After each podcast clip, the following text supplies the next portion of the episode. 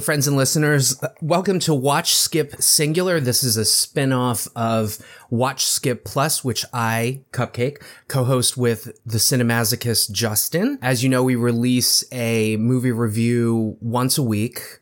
And the plus is usually a lifestyle review of something. It can be a book, a television show, something that sort of caught our eye for the week. This is a spin-off in the respect that it's just going to be me Although it's not just me for this inaugural episode of Watch Skip Singular, I actually have a guest. Joining us is going to be Alex, who runs his own podcast, Friends with Cinefits. And just as by way of an introduction, I met Alex through Troy, who is one of the co-hosts of our brother podcast in arms, Not a Bomb. I have guested on Not a Bomb before. Alex has guested on Not a Bomb as well. His episode was the wrestling comedy Ready to Rumble, which is pretty fantastic. If, if you all have not seen it, it's uh, very comical. Stars James Caan's son, uh, Scott Caan, and David Arquette. Alex, if you want to introduce yourself to our listeners. Yeah, thank you for having me. I'm Alex, like you said, host of Friends with Cinefits. Um, my podcast, I'll just tell you guys a little bit about it real quick, or the listeners. Um, but yeah, it's just like short 10 minute episodes i'll just like watch after i watch something i'll um if i'm into it or not into it and like i feel like i have valuable thoughts on it then i'll like share those and try to get people to watch movies i love or be like hey this isn't as good as i thought it would be. So yeah that's about it. Thanks for having me jose. How are you doing today? I'm doing good so tell me just a, a, little a little background about Friends with Cinefits, which is, I believe, powered by Not a Bomb. I think you. Yeah. Uh, they also host you um, on their website as well. Um, yeah. But but what what made you start Friends with Cinefits? Yeah, it was honestly I just thought of the name. I was like, Friends with Cinefits. That's like a pretty cool podcast name to review movies. Um, and like I looked it up and didn't see anything come up. So I was like, you know what? I'm going to start it. Um, but I started it, I think 2020 is probably around August. Um, but I was like working third shift and I lived alone. So I was like really struggling to have any type of like personal like connectivity to people. Um, and I just moved to Colorado. So I didn't have many friends out here. So it was just a way to be like, I'm going to have a different friend on each week. They pick the movie. And then, like, that's how I will get to talk to people. And it kind of fluttered out. Um, like, I got a new job and got a girlfriend, stuff like that. Um, I had a co host for a while, Kane. But just recently, I was like, you know what? I'm just going to start releasing small episodes. And I feel a lot better about it. And I have a lot more, like, passion these days for it. So I think you've, you've, said it in our text, but like this is like my exploration into cinema and like it's me trying to figure out like whenever I watch something why I like it or why I don't. I feel like I'd always I used to just watch stuff and be like, yeah, that was good, but I didn't know why. So now I'm really trying to like hammer down like why something speaks to me or doesn't. And that's that's what I love about about your podcast and and even just just meeting you. You know, it's you remind me of when I was younger and watching like a ton of movies or like 20 movies a weekend on, on cable. Um, mm-hmm. and then sort of discovering like, well, wait a minute. What, you know, what goes into the craft of, of filmmaking? What does a cinematographer do? And, and, oh, this actor's pretty cool or this director is cool. Let's check out his other movies or what have you. Mm-hmm. So yeah, I, I, I think it's absolutely super cool that you're exploring film, you're becoming like a, a film student slash, a, you know, uh, cinephile. Uh, yeah. We use those words, right? um, awesome, awesome, awesome. So, what movie are we here to talk about today? Yeah, we are here to talk about Barbarian um, in theaters now. Uh, I guess select theaters near you. Um, directed by Zach Cregger. And I guess I was going to ask, I don't I didn't know. Are you familiar with Zach Cregger at all? Because I was, um, but I didn't know he directed it going into it. So like that was a very fun experience for me. Was that a good surprise for you? yeah. Like once it switches and there's a little more comedy, um, I was like, what is this? And then like it makes sense knowing who Zach is. How do you know Zach Cregger? Um, from Whitest Kids You Know. Yes. Yeah. That's his comedy troupe, right? Yes. Um, Yeah. I used to watch just the YouTube videos. I think it aired on like IFC or something. Mhm. Um, but like me and my friends probably, geez, 10 years ago would like just watch the YouTube videos and um, like the grapist is my favorite or gallon of PCP. yes. So I actually know him from um, I I watched a movie called Miss March, which was like uh like you know a sex comedy. This guy goes to um, I believe see the centerfold that he's like try to track down the centerfold like he's in love with or whatever. And um, of course the the whitest kids you know, and then some of the other sort of comedy movies he was in. And so when I heard he was directing this, I was like, well, this has to be good because uh, you know, God bless the people who, you know, at least branch out, right? I who wouldn't you think Zach would direct a comedy movie? And this is Yeah. this is clearly not a comedy. It's the same experience I had with Jordan Peele because like watching Key and Peele and then he releases Get Out and you're just like, what the heck? I was not expecting this at all. it's like, who is this person? I don't know you anymore. Yeah. right? Um, okay, so before uh, before we get into our review, just reviewing some of the people on the screen and then even just below the line, uh, our star is Georgina Campbell. Do you have you ever seen her in anything? Do you her? Um, I saw she was in an episode of Black Mirror, but I don't remember it. But other than that, nothing. Yeah, so she is a British actress. She's also a Gemini. Yay, Gemini. Um, but she's probably known more for, as you said, uh, British television shows like Broadchurch, Black Mirror. She had an appearance on there. Domestically, I think I remember her as Lyta Zod from Krypton. If you ever saw that on Sci-Fi, it Did was it was kind of like a prequel to Superman Mhm. and how Jor-El was like a young guy growing up or whatever. Anyway, it got canceled. It was it was actually not bad, and uh, it was beautiful production. Um, and she's currently now in the Apple television series Suspicion with Uma Thurman. Uh, So there's that. Uh, Bill Skarsgård is our other lead. Do you know? How do you know Bill? Yeah, just it. Um, Pennywise. like yeah, Yeah. he's he's very, I guess, scary because of that. Um, so like I think that really helps his character in this, but we'll dive into that more later. And um, Bill Skarsgård was also an executive producer for this film, which I thought was interesting. he was. I also saw his name on the credit. Thank you for mentioning that. Yeah. So curiously enough, yes, Bill Skarsgård, he played Pennywise. I think a lot of us are scared of clowns and he just made clowns horrific for all of us, including Troy, who hates clowns. Yeah. Um, so Skarsgård, he's got kind of a weird connection to horror in some ways because he was on Hemlock Grove. I don't know if you ever saw that. It was a, it was the Eli Roth produced horror series on Netflix. It's got werewolves and, and vampires and stuff. It's you should check it out. I think of all people, genre people, I think you would love that. Um, he was also on Hulu's Castle Rock, which was the series that aimed to take all of the notable Stephen King characters and try to put them in a connected universe. oh, I didn't so- know that. Uh, yeah. So not only is does that sound like a daunting task, and it only lasts two seasons and got canceled, but you know it's it's not going to go over well with people that aren't familiar with the entire Stephen King universe, right? So you're going to watch it and you're going to be like. Okay, well that that's misery, but why do I care? Um, but anyway, so uh, Skarsgård, he's definitely known for a lot of his indie work, and he is, uh, believe it or not, apparently he is six three and a half. That's how Dang. tall he is. He is the shortest of his brothers, though. Obviously, he is one of five, and his most notable brothers are Alex Skarsgård. Uh, he's uh, the actor in True Blood. What did I see him in recently? The, Northman. Yeah. I just got that on 4K this morning. so good, so good. Yeah. Um, Tarzan, that awful Tarzan movie. And then his other brother is Gustav Skarsgård, um, the lesser known brother who is just as fine an actor.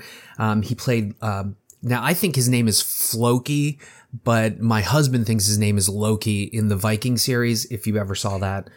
I saw the first season. Yeah, so And he I was think the, it is he was the crazy guy, but, um, yeah. Uh, it's weird. He doesn't. He doesn't. I think Bill and Alex kind of look alike, but Gustav looks completely different. Um, and then of course we have Justin Long. Are you familiar with Justin Long?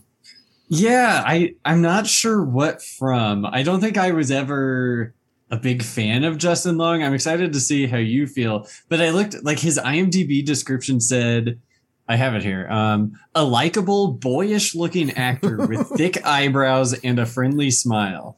And I was like, I have never thought he was very likable or boyish looking, but he, I guess he does have thick eyebrows. Um, He whoever wrote that needs to just give it up and and I think quit, it was him. quit PR. no, seriously. no, it sounds like something like I would write something like that about myself. Um, Um, yeah. I, so I remember seeing um, Live Free or Die Hard. I think that was the first Die Hard movie I ever watched. Oh, um, you started at the wrong. It was just like when it came out, I was like finally that age where I was like, oh, an action movie, cool. yeah. Um, so I watched that, and then I've seen Accepted, and I think my mom watched Tusk, and I was like walking back and forth doing something, and I was like, oh, that's interesting, but that's about it for me. Yeah, so I am I am a huge Justin Long fan. Uh, It's funny you mentioned Accepted. That's one of my favorite movies of his. He is definitely comedic actor. He's got I think he has great comedic timing. Um, his first movie was actually Galaxy Quest. I don't know if you ever saw that. Um, I haven't. It's on the Oh, list. it's fantastic. So Mhm. he he plays like a, a super fanboy of the television show that actually ends up um, helping them, and it, it's it's very interesting because he, it, you know if we're talking about fanboys and um, movie geeks and people who love like Star Trek, he plays that that character to a T in Galaxy Quest. Really made an impression on me. Um, he was also in no most notably known for Live Free or Die Hard, which you mentioned, Mhm. filmed in my hometown of Baltimore, by the way Oh. um, which doubled as DC. And it's funny, like, I'll watch that movie and I'll be like, that, that is not DC. and then there's one location and then they'll move to like another location and it literally is just the other side of the street from where they were filming. and it's like, no, that's none of that is right. He's probably known for Jeepers Creepers. So the 1st the first Jeepers Creepers, if you'd ever seen that. Um, he does have a history with Kevin Smith. You mentioned Tusk. He was also in Zack and Miri Make a Porno. He dated Drew Barrymore. They did the romantic comedy Going the Distance. Um, I think he said he dated her twice. He's best friends with one of my heroes, Maggie Q. And if you haven't checked it out yet, he has a great interview podcast and he is hysterical. He, he will have you laughing like crazy. Um, and it's funny you mentioned the IMDb profile because it says that he's German, Sicilian, and Polish, which looking at him, I would have never guessed any of those things, any of those Yeah. Ethnicities. Very odd. Um, you mentioned uh, Skarsgård as an executive producer. I just want to touch on Arnon Milchan. Uh, he's the producer of this. He's a prolific producer. Basically, when I grew up watching movies, I would notice his name on stuff that I fell in love with. And so anything this man puts his name on, I'm in the seats. So just just for you for the future, if you ever see the film is made by Regency, which is his company, Yeah. um, or if he's produced it, watch it. So um, Milchan got his start basically, produ- you know, producing some smaller things, and then he eventually moved into movies. So listen to some of these crazy titles: Pretty Woman, Brazil, Sergio Leone's Once Upon a Time in America. And then he formed New Regency, which is now Regency, but he was behind JFK, Time to Kill, Free Willy, Under Siege, Fight Club, Entrapment. And then he did his whole run of like Oscar nominated films. So we've got LA Confidential, 12 Years a Slave, Birdman, The Revenant, The Big Short. And so now Regency, he's paired up with 20th Century Fox and just is producing crazy stuff that's just absolutely fun and amazing. And then of course they branched off to Regency Television. So Arnon Milchan, he's your man. Um, Awesome. and then just really quickly, we've got music by Anna Drubich. Um, she is actually Russian, which is kind of cool. Don't see many female Russians um, as composers. She did uh, the scores for the films Werewolves Within. I don't know if you ever saw that. It's a great No. comedy movie. It's on Netflix. Check it out. It's it's fantastic.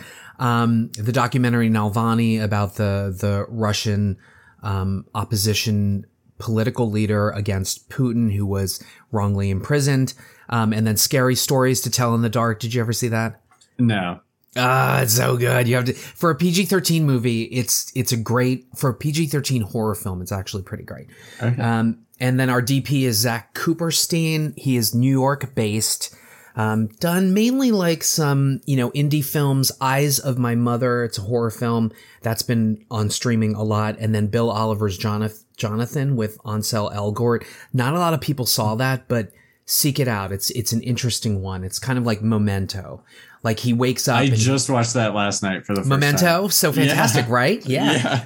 So Jonathan, this is a weird one. It's like it's like he wakes up and then he has to watch a video of himself to remind him like what his day was the day before. Okay. Yeah, it's it's um it's interesting. I do like Ansel, uh, West Side Story, fantastic. Yeah, I love him. Um, all right. So the logline for Barbarian is a woman staying at an Airbnb discovers that the house she has rented is not what it seems. So, Alex, what are your spoiler free thoughts? And then we can obviously go into like spoilers. Uh, what are your spoiler free thoughts about Zach Cregger's Barbarian? Yeah, I guess I'll start with the first time that I like found out about this movie, and it was when we went to see Nope in theaters, uh, me and my girlfriend, and then there was a trailer for Barbarian, and like it's just from the first forty or so minutes of the movie where like it's the Airbnb stuff, and she was like terrified, and she almost like she turned to me after the trailer and was like, I kind of want to leave. And like, she was worried for Nope that Nope would be like horrifying. I guess I didn't think Nope was horrifying. Um, but like, in yeah, that was my, was. that was my first experience. And I was like, yeah, I don't want to see that. That looks like so scary. Um, but then I saw like, I think Justin posted about it on his Instagram um, and compared it to Tucker and Dale versus Evil. And so I was like, oh my God, I love Tucker and Dale. Um, really? I think so. How did I miss I- that? Um, My co-host maybe- writes stuff and I don't even I don't even read it. Jesus. So he really did. He compared it? I think so. Um, Okay. I guess we'll have to look, but I'm scrounging. if not, then it was another review I saw. Like maybe I saw his review and then Googled it and someone else compared it to Tucker and Dale. Um, but yeah, I was like, okay, well, I'm going to see that. And then since you guys recommended it, actually, I got like Regal Unlimited because I can walk to a Regal. Nice. Um, so I was like, yeah, I, heck yeah, free movies or whatever. And so I went and saw it and I was like, I was pleasantly surprised. Um, like I mentioned earlier, like the first 40 minutes is kind of different than what's after that. Um, and those first 40 minutes, like I was terrified. I was like, man, I thought this might be funny, but like, no, it's kind of scary. Um, I have some issues with it, I guess, but I guess that's all I'll say now for um, the spoiler free version. Um, Yeah.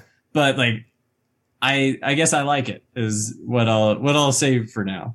Yeah. What do you Um, think? So do you think it's like a watch or a skip? Oh, watch. Definite watch. Okay. Yeah. Excellent. So yeah, I I had the same thing. I mean, I uh I went into it completely blind.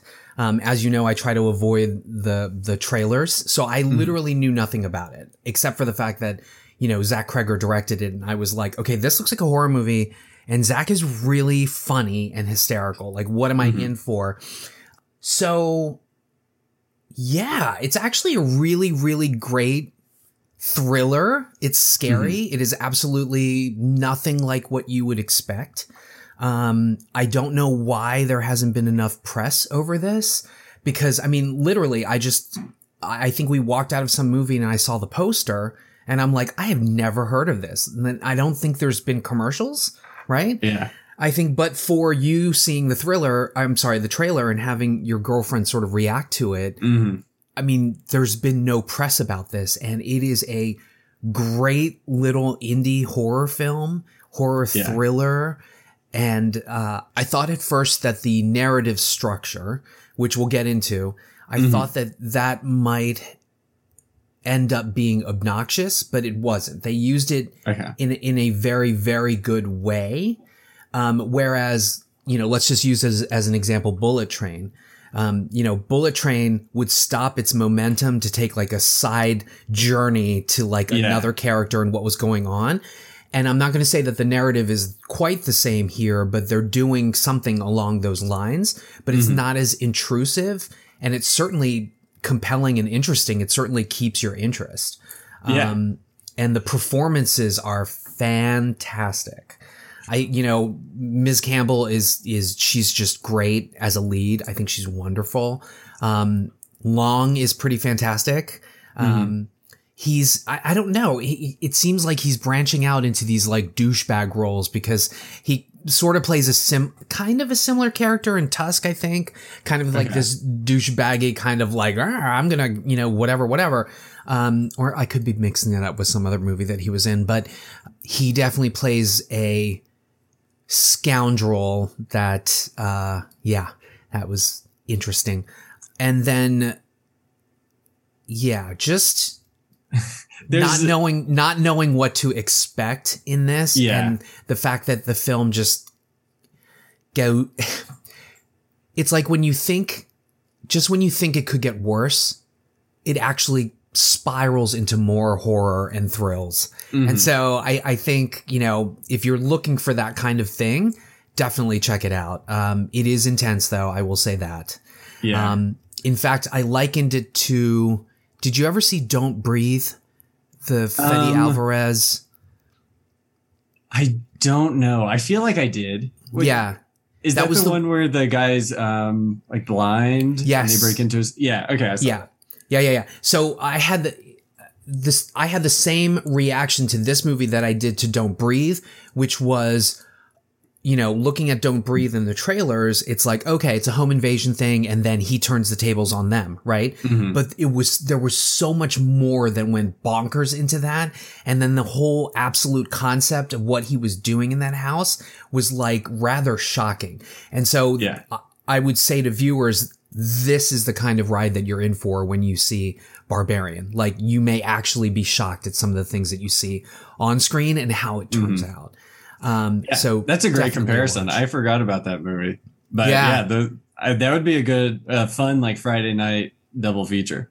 Yeah, yeah, absolutely. So it's definitely a watch. Okay, so uh, if you have not seen Barbarian, you're definitely going to want to click this off right about now. So, Alex, what are your spoiler thoughts on Barbarian? Yeah, so I guess like I want to talk about the the beginning of the movie first, like the first 40 minutes or whatever. And I think maybe they could have done a better job with um like imp- like implying that um Bill Skarsgård character Keith, I think, Yeah, like d- do better at implying that like he could be a bad guy. Like i obviously there's that like dynamic there that like oh these two strangers are living there. One's a male one's a female. And like if that male is scary or you know like a bad dude he could simply overpower her because like you said he's six three or whatever so you but- didn't think that they you didn't think that they played up the fact that he was somewhat could be menacing. You didn't find him. So I did think they like I think that they did that, but I wanted like in it like just add an insert like she takes a picture of his wallet because he leaves it in the bedroom. And then like instead of her like just having that picture, like show her send it to a friend and then like she rolls over and goes to bed and then like her phone lights up, but then it like cuts away and like we never see anything. So then like we don't know if he's a bad guy, but like maybe add a little more to that Yeah, um but like it worked for me but i just i guess i could see how someone like wouldn't see that if they're a little more naive i guess like wouldn't see that that's scary and then the first 40 minutes would just be like oh this is just an awkward situation Well, I I actually found him to be so it's weird, right? She she shows up. The neighborhood is completely dark. You can't Mhm. you can't see anything. She she comes in there, and you know he's there, but he's just overly insistent. You know, have some tea. Yeah, have some weird. wine, right? And then he's like, he's coming up with excuses for everything. Oh, just get a hotel. Oh, there's a there's a convention. You're gonna have to stay Yeah, that here. part was suspicious. Right. And then it was sort of like, um, hey, what are you in town for? A documentary. Oh, guess what? I'm part of that. Coll- what? And Yeah. then, and then you're kind of thinking like, did he plan for her to be there? Is he Mhm. gonna, you know, whatever. Um, and then there's all that business with the basement, right?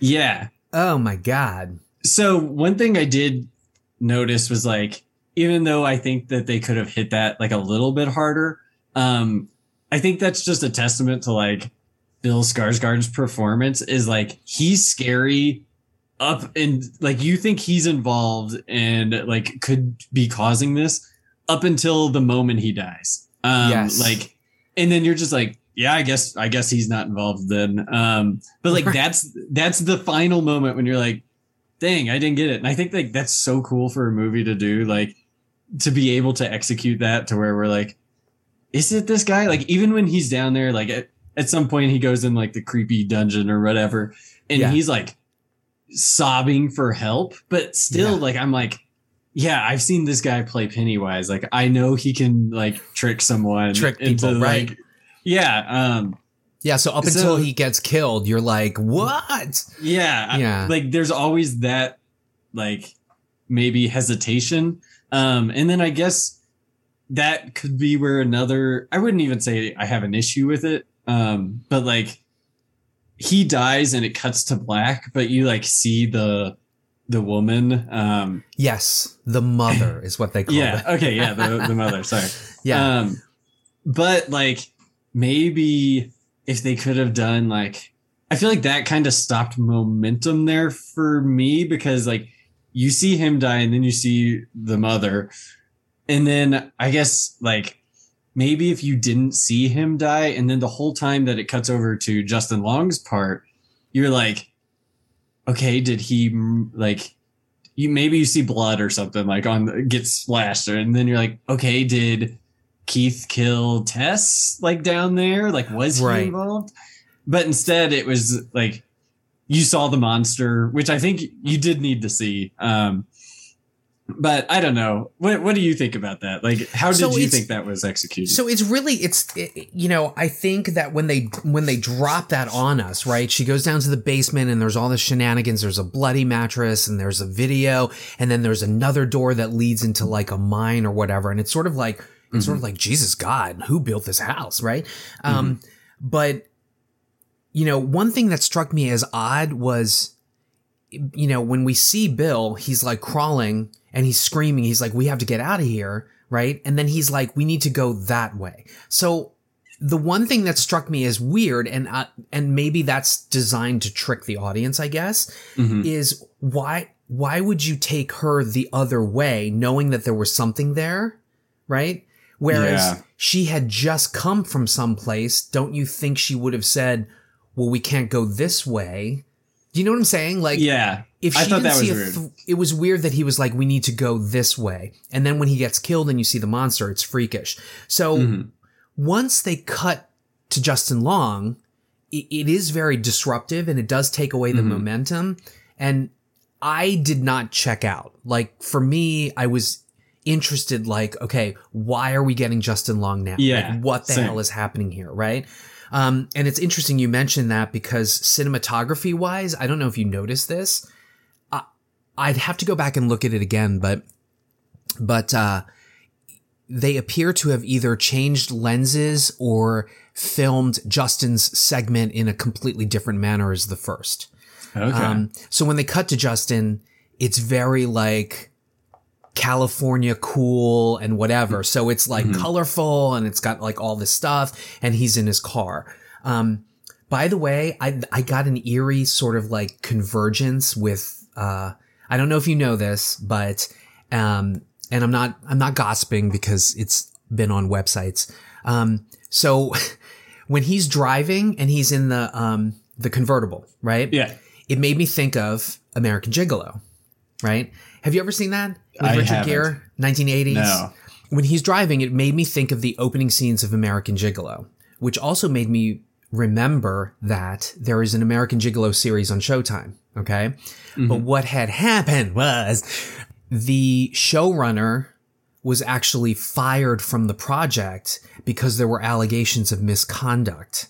Yeah. And so here this opens and I'm thinking, oh, American Gigolo. And then there's the call that's like, uh, she's saying you raped her and you're going to be fired from the project that you started. I was like, uh oh, did somebody read their variety and then write the script? I don't know. Um, anyway, so then we get to, we get to Justin Long and, you know, it turns out that he's like a rapist, right? Mm-hmm. Which is where I he confesses to it eventually to Zach Cregger's to Zach Cregger. Yeah. Who, yeah, great cameo, right? Yeah. Um, so how did you feel about his quote unquote confession? Were you disgusted? Um, I was disgusted, but Yeah, but like I feel like I went to college not too long ago, and I feel like just at the bar sometimes like you just would overhear people like that. yeah, So like I wasn't surprised like how he framed it. Like he's like, yeah, sometimes they just need like a little motivation to sleep with you. I can't remember exactly what he said. yes, and he was like, And I was like, I've you know, they say no like at this. first, but then, you know, we made Yeah. out some more, and then she was totally into it, she's totally into it, or whatever. Yeah, I was like, that is disgusting. but like I think it was I think it was kind of necessary because then like the rest of the film you're kind of like questioning his intentions and like I don't know I I think it worked um because like he's kind of a, a dick the Yeah. rest of the film as well and so Yeah. like it just kind of sets it up you're like oh yeah this guy just kind of sucks So did you f- did you feel in his segment because then he goes back to the Michigan home. We find out that Mhm. he's the owner of it, right? Mhm. Um, and that he's trying to sell it. And then of course he's doing this douchebaggery thing where he's like, "Can you add square footage in a basement and a mine or whatever?" Right? Which I is thought how that was so funny which is how how they get him as a plot point to go into the into the place, right? Yeah, he's just laying down the tape measure and just like walking through this like pitch black dungeon, and he's just like, "Oh man, it just keeps going." And he's like, he's thinking he's rich, and the whole time we're just like, "Dude, you You're you an no idiot. idea what's down there." Like, you're going to get killed. And so I think what's interesting about the way that they frame that is that we know as an audience what's down there, right? Mhm. Did you feel at all that that you were biding your time watching his story until he gets to the dungeon or were you or did you like the fact that they were basically setting him up for, you know, this craziness?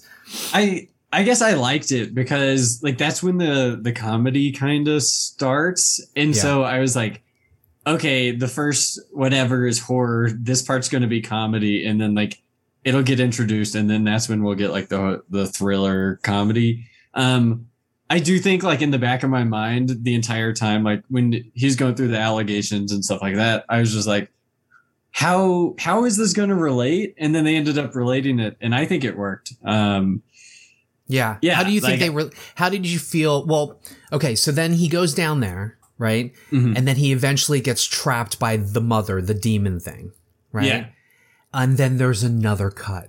So how did you feel about that? So I guess doesn't it show that Tessa's alive before the cut? I think so. I think she like shushes him or Yes, something, she says. and then it She says. "Don't say something," and then yeah, it cuts. Yeah, Right. Um, I think I I guess I liked that because it like introduced. Okay, now we know Tessa's alive and like she's in some cage or whatever. I don't know how much you know at this like before it cuts to black. Um, but I liked it because now I'm like, oh, it's not just Justin Long and that girl's dead. They're gonna work together. And then I guess like deep down, I was probably like, oh, Justin Long sucks, and he's kind of just going to be here to help her escape. Like, Yeah, and he does. Um, so, So yeah, I liked it. I like that segment too because again, we you know we talked about this in the spoiler the spoiler free sort of word uh, uh, critique of it. We're finding out more, right? He goes down there and there's like a a weird breastfeeding video, and then there's like this other place that's like disheveled and it looks like something out of like 1980s, and you're like, what the hell? Mhm. And then, you know, he f- finally, the monster like kind of like traps him. And then we get a third cut. So how, at this point, how did you feel that they disrupted the mem- momentum yet again to show us something else? Yeah, I guess I don't look at it. I think the first time it may have like disrupted the rhythm, but it didn't like for me personally. Um, like I was still in no matter what. So I guess like I'm still just like no matter what after all the cuts, like I was still just like, yeah, I'm in. I thought it was cool that they always like kind of ended on a cliffhanger and then it picks up. And then real quick, you mentioned it and it made me remember um the like baby nursing video is narrated by Sarah Paxton. Yes. Um, who is big and like whenever I was growing up, she was in Aquamarine and Return Uh-huh. to Halloweentown. yep. Um, and then her and Zach Cregger are married. Yes. Yes, Yeah. yes, yes. I thought that was kind of funny. Yeah, me too. Uh, so sorry to go off on the tangent, but yeah, like once you see the uh, like the nursing room or whatever, I was just Yeah. like, this is the twist I wanted. Like I needed something like this. Yeah. I mean, look, they, they give you the monster and then sudden and and you know, I I mean, I I feel like they made it a point that you saw her saggy titties, right? The first Yeah. time you see her, right? Hell it's like, yeah. okay, it's it's a it's a gross old woman with like, you know, her saggy titties and she's got you know, teeth and she's roaring, right? Mhm. And then you see the nursing thing and you're kind of like, what the? And there's a cage and then it cuts and then so this is how I told you the the cinematographer sort of lends it in a different way. They use a different lens in the in the portion where they're discussing how the mother came about, right? hmm Um, and so it's kind of like this weird fish-eyed wide angle lens. And then you hear an 80s song playing and then you recognize it's the neighborhood and obviously it's the 80s and he gets into this old like, you know, Lincoln Town car. I don't know cars, but some big car, big boat that was like, you know, whatever. And then it turns, and then we start seeing him stalking somebody. Which Right? real quick, him is um Richard Brake, Yeah. who I'm not sure what I recognized him in, but as soon as I saw him on the screen, I was like, oh, this is a bad guy. Yes. Um, I know he's been in like Spy. He was Joe Chill in Batman Begins. Mhm. Um, and he was in Mandy, which are the ones I've seen of him. But yeah, like I knew immediately. I was like, something's up with this guy. And then yeah, So- you can go on. I admit he's kind of um okay, so no offense to this actor, but he is kind of a scary and sketchy looking guy. Mhm. Okay. I, I mean, I've seen him like on the red carpet or whatever. He's actually not a bad looking guy, but you're correct. He plays like scary people I think it's his eyes or something. And his teeth. Okay. anyway, um, I I know him from Hannibal Rising. I'm a huge Hannibal fan, Mm. and so he was in Hannibal Rising, which was the prequel, um, where uh, now the unfortunately passed away uh, Gaspard Ulliel. He's the French actor who played Hannibal, um, but that that gentleman played one of the people that ate Hannibal's dog. Um, I'm sorry, ate Hannibal's sister. So I have you ever seen Hannibal Rising? I think so, but it I think it was a while back, like when I was Okay. in high school. So again, it was like it was a prequel about how Hannibal became a cannibal, basically. So Mhm. what happened was, is he and his sister were hiding out, and then these Nazis came in, and the Nazis needed to hunker down and wait for a rescue, basically, and they ran out of food, so they cooked and ate Hannibal's sister, and they even Classic. fed him a little bit of Hannibal's sister, which Gotcha. yeah, and so then the rest of the movie is him taking revenge on the Nazis, and this guy was one of the Nazis. And the way that he gets dispatched is that he's tied to a tree and there's a rope around his neck, and there's a horse that's pulling the rope tight, tight, tight, Okay, I think whatever. I remember that. Yeah, and so basically he like, you know, hits the horse on the ass and then it takes off and the guy's like, "Rah!" and then like his neck explodes. Anyway, that's the guy. So yes, you're correct. We all know he's doing bad and then we see him stalking these women Mhm. and then we come to find out that, you know, and this is again that sort of like onion layer of like insanity in this movie. Not only is the mother down there, but he's down there all old and decrepit Mhm. Presumably getting drunk and high and jerking off to his old videos of the women that he tortured down there. Yeah. All the while, his daughter has grown up to become this awful mother thing hmm who attaches to strangers as their quote unquote babies, right?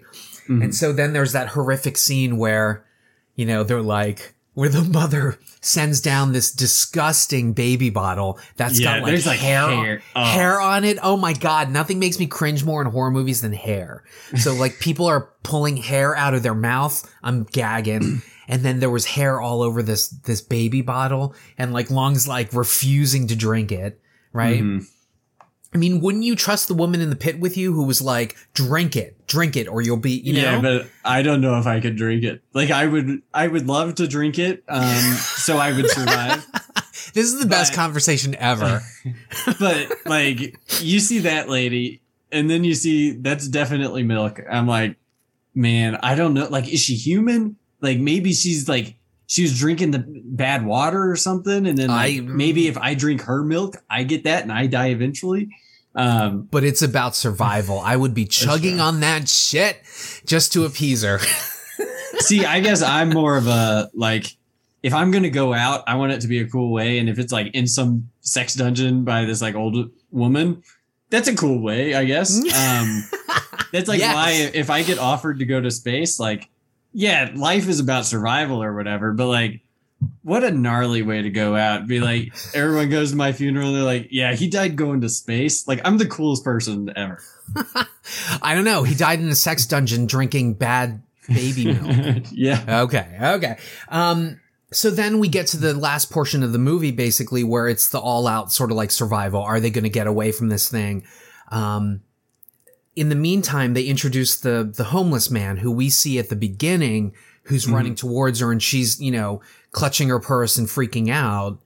Um, and of course, you know, my husband and I called it. They were like, we were like, oh, he's warning her and she's just scared because it's a sketchy, horrible neighborhood, which we find out.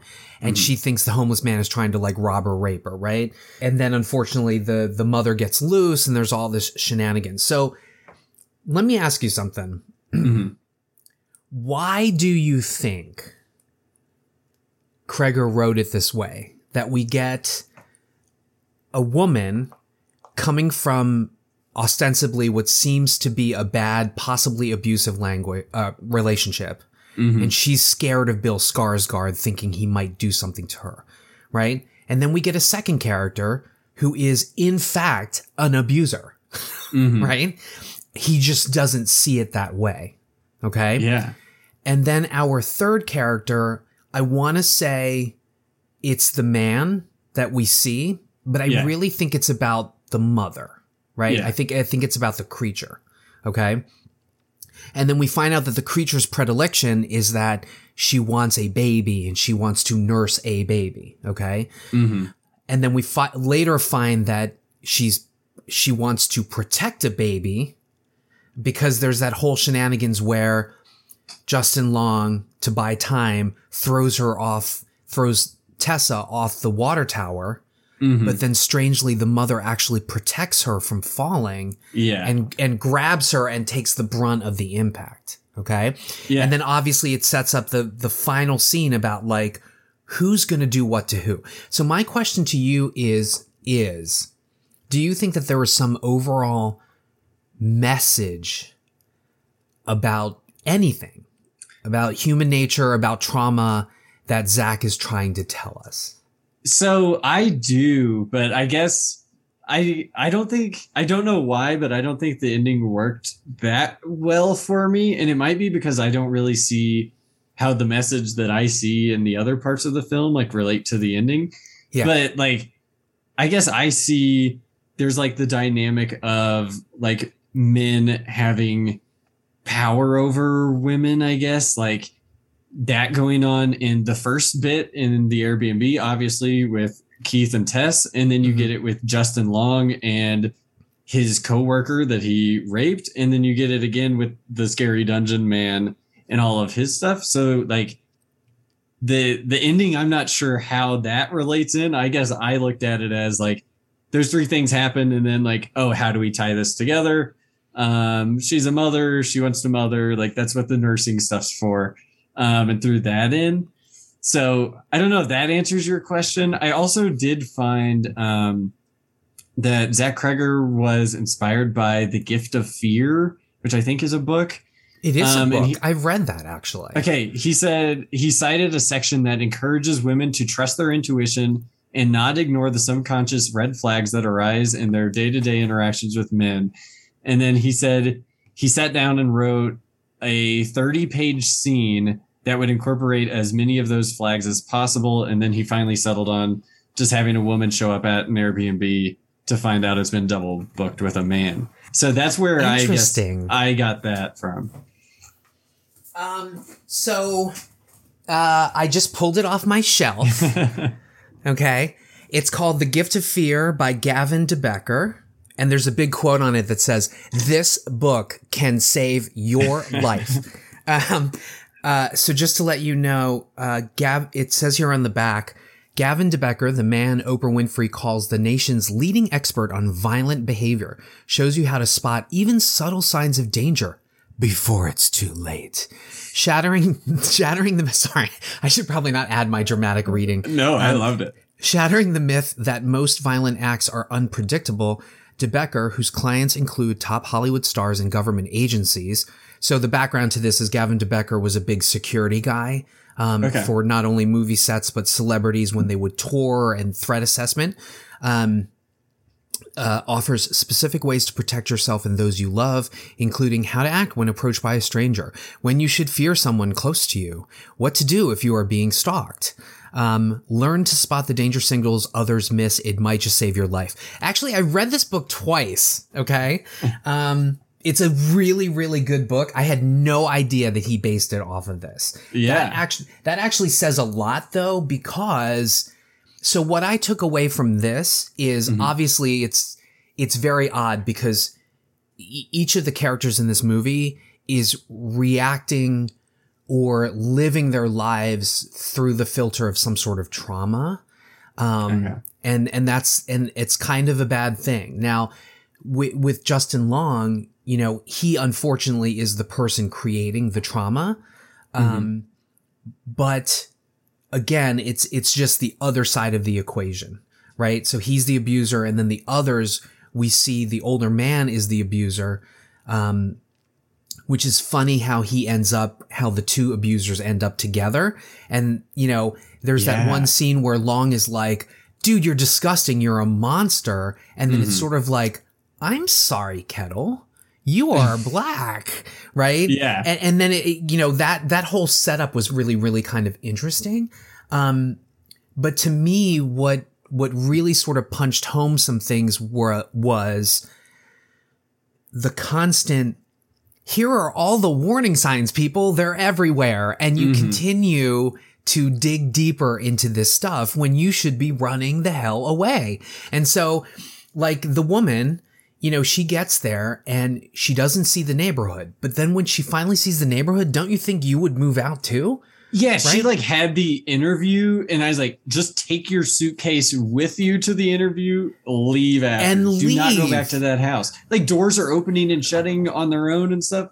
Get out of there. Yeah. And then like, I mean, yeah, she arrived in the nighttime, but you, you saw that neighborhood. I mean, it was, it, she's driving away and it's like miles of like abandoned homes Mhm. and overgrown like lawns and, and all of that shit. And she gonna go back there?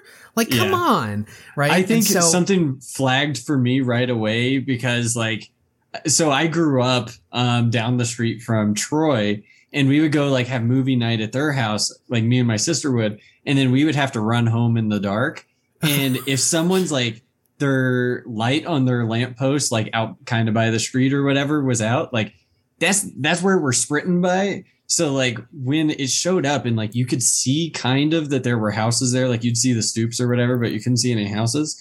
But there Yeah. were no lights. That's when I was like, "Yeah, you're Warning in sign. Detroit. Like, get out of there. Like nobody lives here. This is a dangerous place." yeah. And so, um, I think the, the, the thread for a lot of this was there are obvious signs of things you should not be doing. Mhm. and and and yet the characters consistently keep going right? Yeah, and then i think the biggest setup was the fact that and you you mentioned this too is that men seem to sort of have all the power in some ways Mm-hmm. and that and that there are things that like Tessa mentions you know they're not going to look differently at a man if they're acting one way versus a woman acting another way.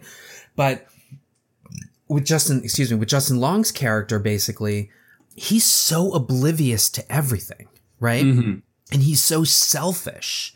And I think that the biggest thing that the movie, in addition to look out for these signs and when you see them, take care. Okay. Mhm. I I think the biggest thing that they were sort of punching home was that, um, what's that expression? You know, lipstick on a pig is still, have you ever heard?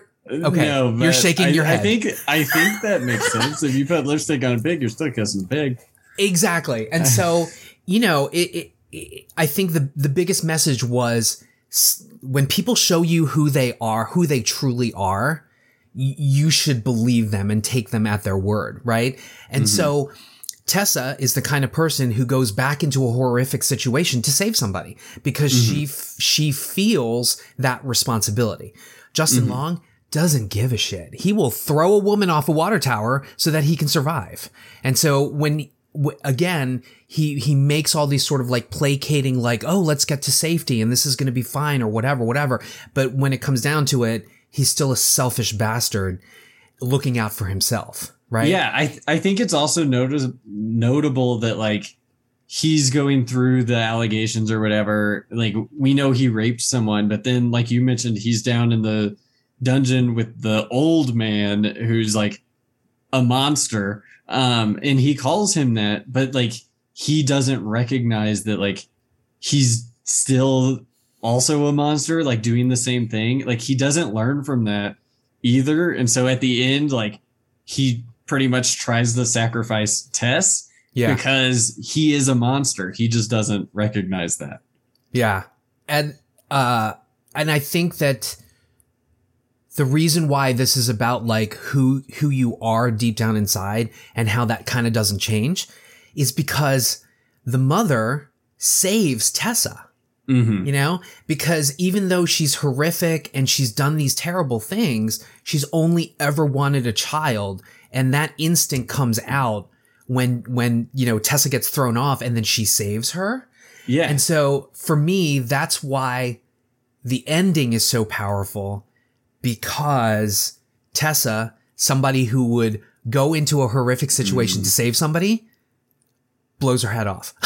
yeah. right? It's like, Yeah. and, and it's sort of like, okay, sometimes you gotta break an egg Yeah. to have an omelet and survive. So I, I don't know. I thought it was, uh, all in all, I mean, I think it's an astounding writer director debut. Mhm. Um, and, uh, yeah, I, I can't wait to see more from Zach Cregger. I think Yeah, it was- me it was a great movie. Um, Yeah. also real quick to touch on like what you said about like Tess, like even ignoring the warning signs, like just to help someone else out. I guess I kind of looked at it as not making someone uncomfortable. I think the movie is it um the girl with the dragon tattoo at the Yeah. end of it, and isn't that Stellan Skarsgård? Is he related to Bill? Uh, yes, he is. Ye- he's, yeah. uh, he's Bill's dad. okay, yeah. Well, at the end of that movie, like Daniel Craig is like, he just keeps like hanging out with Stellan. It's been a while since I've seen it.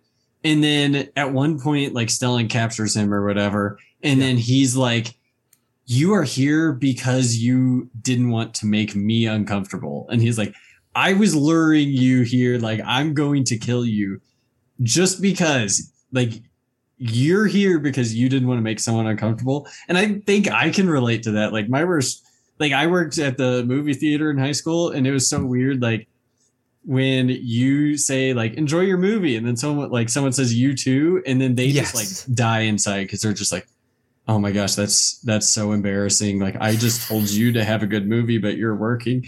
Like, Yeah. I don't know. I feel bad making people uncomfortable. So like, that's I I read into that, and then I also wanted to ask you because I don't know. Are I assume you're political? I like follow you on Instagram, um, and I feel like you post news and stuff.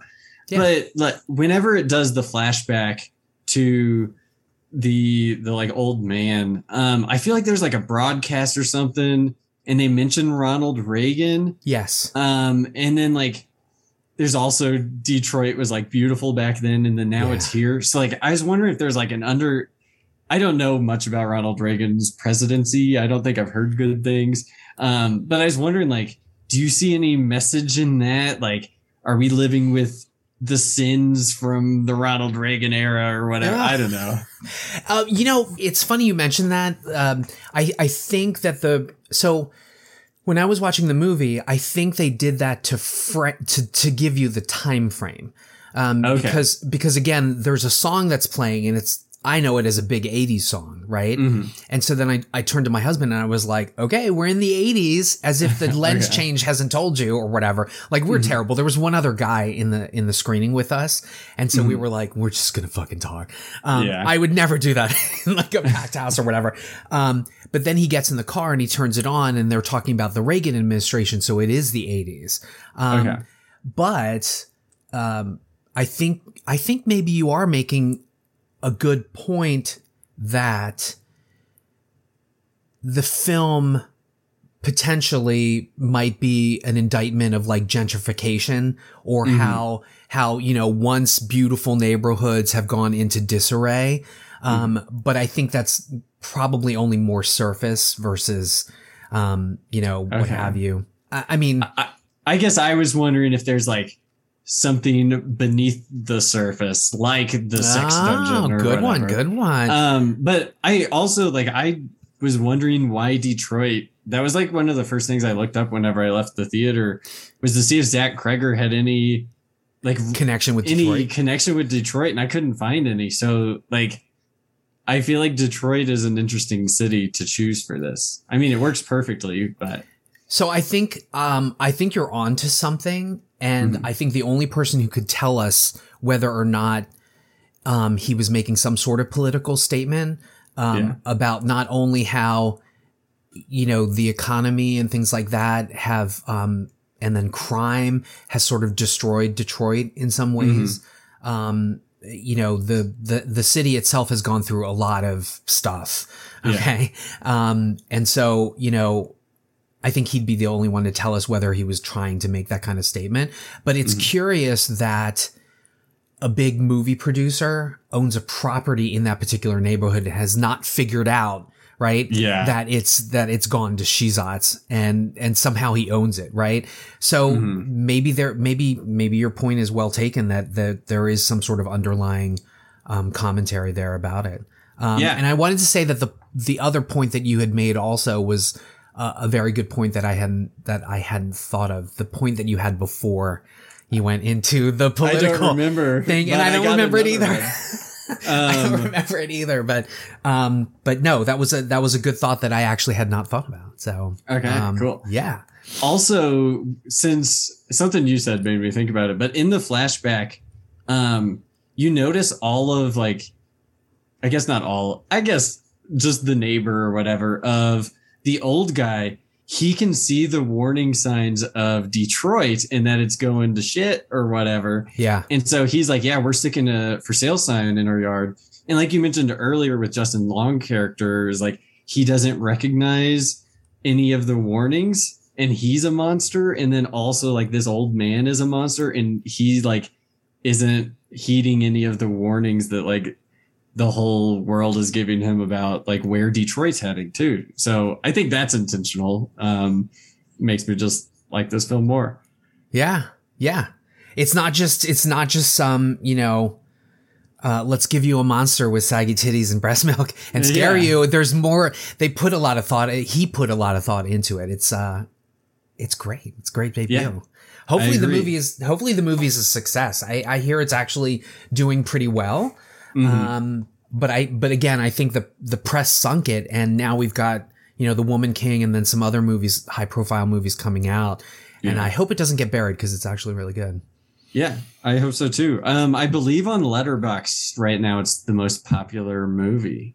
Really? Yeah, like whenever I opened it up, it was like the first title showing. So that's cool. I hope people are watching it, and they definitely should.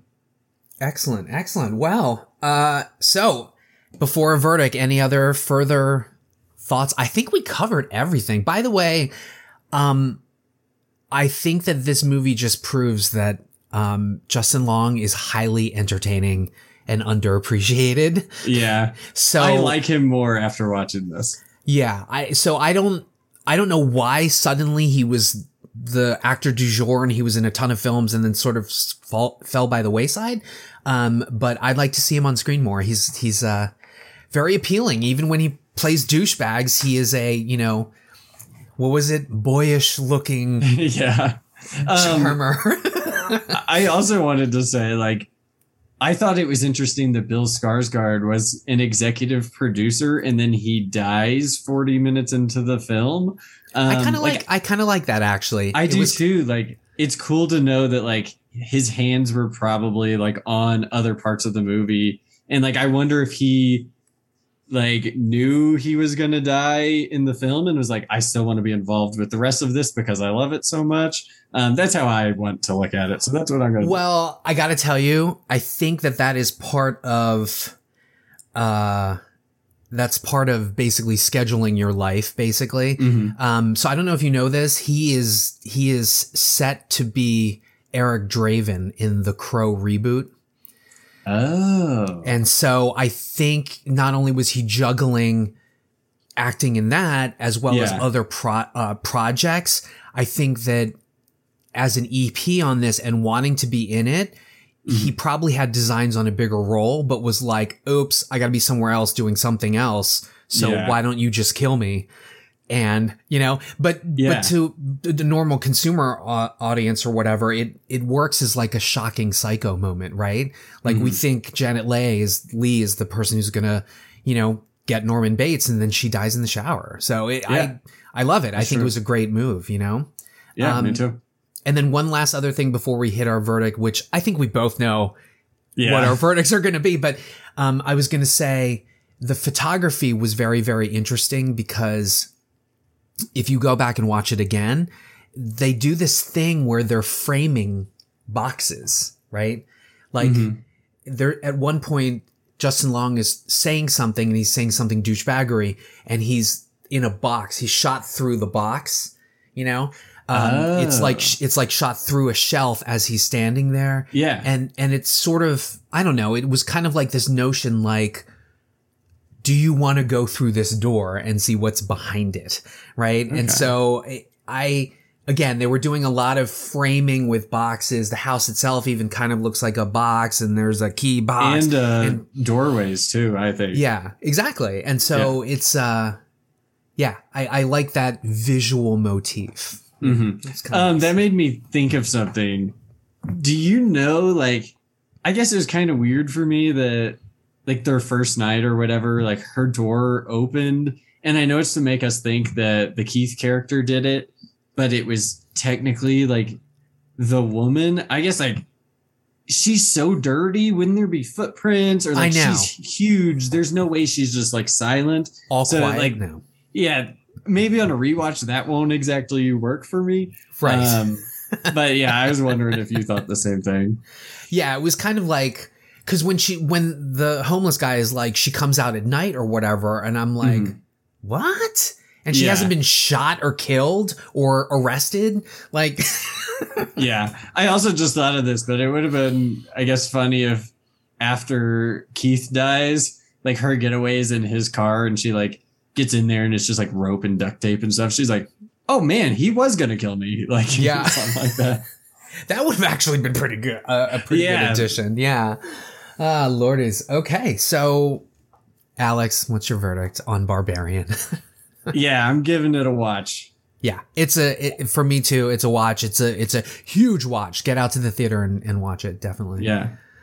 All right, man. Well, thank you so much for guesting on the uh, inaugural Watch Skip Singular episode. Hopefully, Hey, we can do it again. yeah, of course. I'd love to be on an episode with Justin too. I uh, want to conversate with him more. Yes, He has valuable absolutely. thoughts, I think. I love your guys' podcast. So yeah, thanks Oh, for having thank me on. Awesome. And uh, we'll put a link to uh, Justin's podcast in the description as well. Friends with Cinefits. There was an episode uh, just recently on Last Action Hero definitely check out his Mad Max uh, Fury Road episode before that as well. Good stuff. All right, man. Take care. And Yeah, that's a wrap.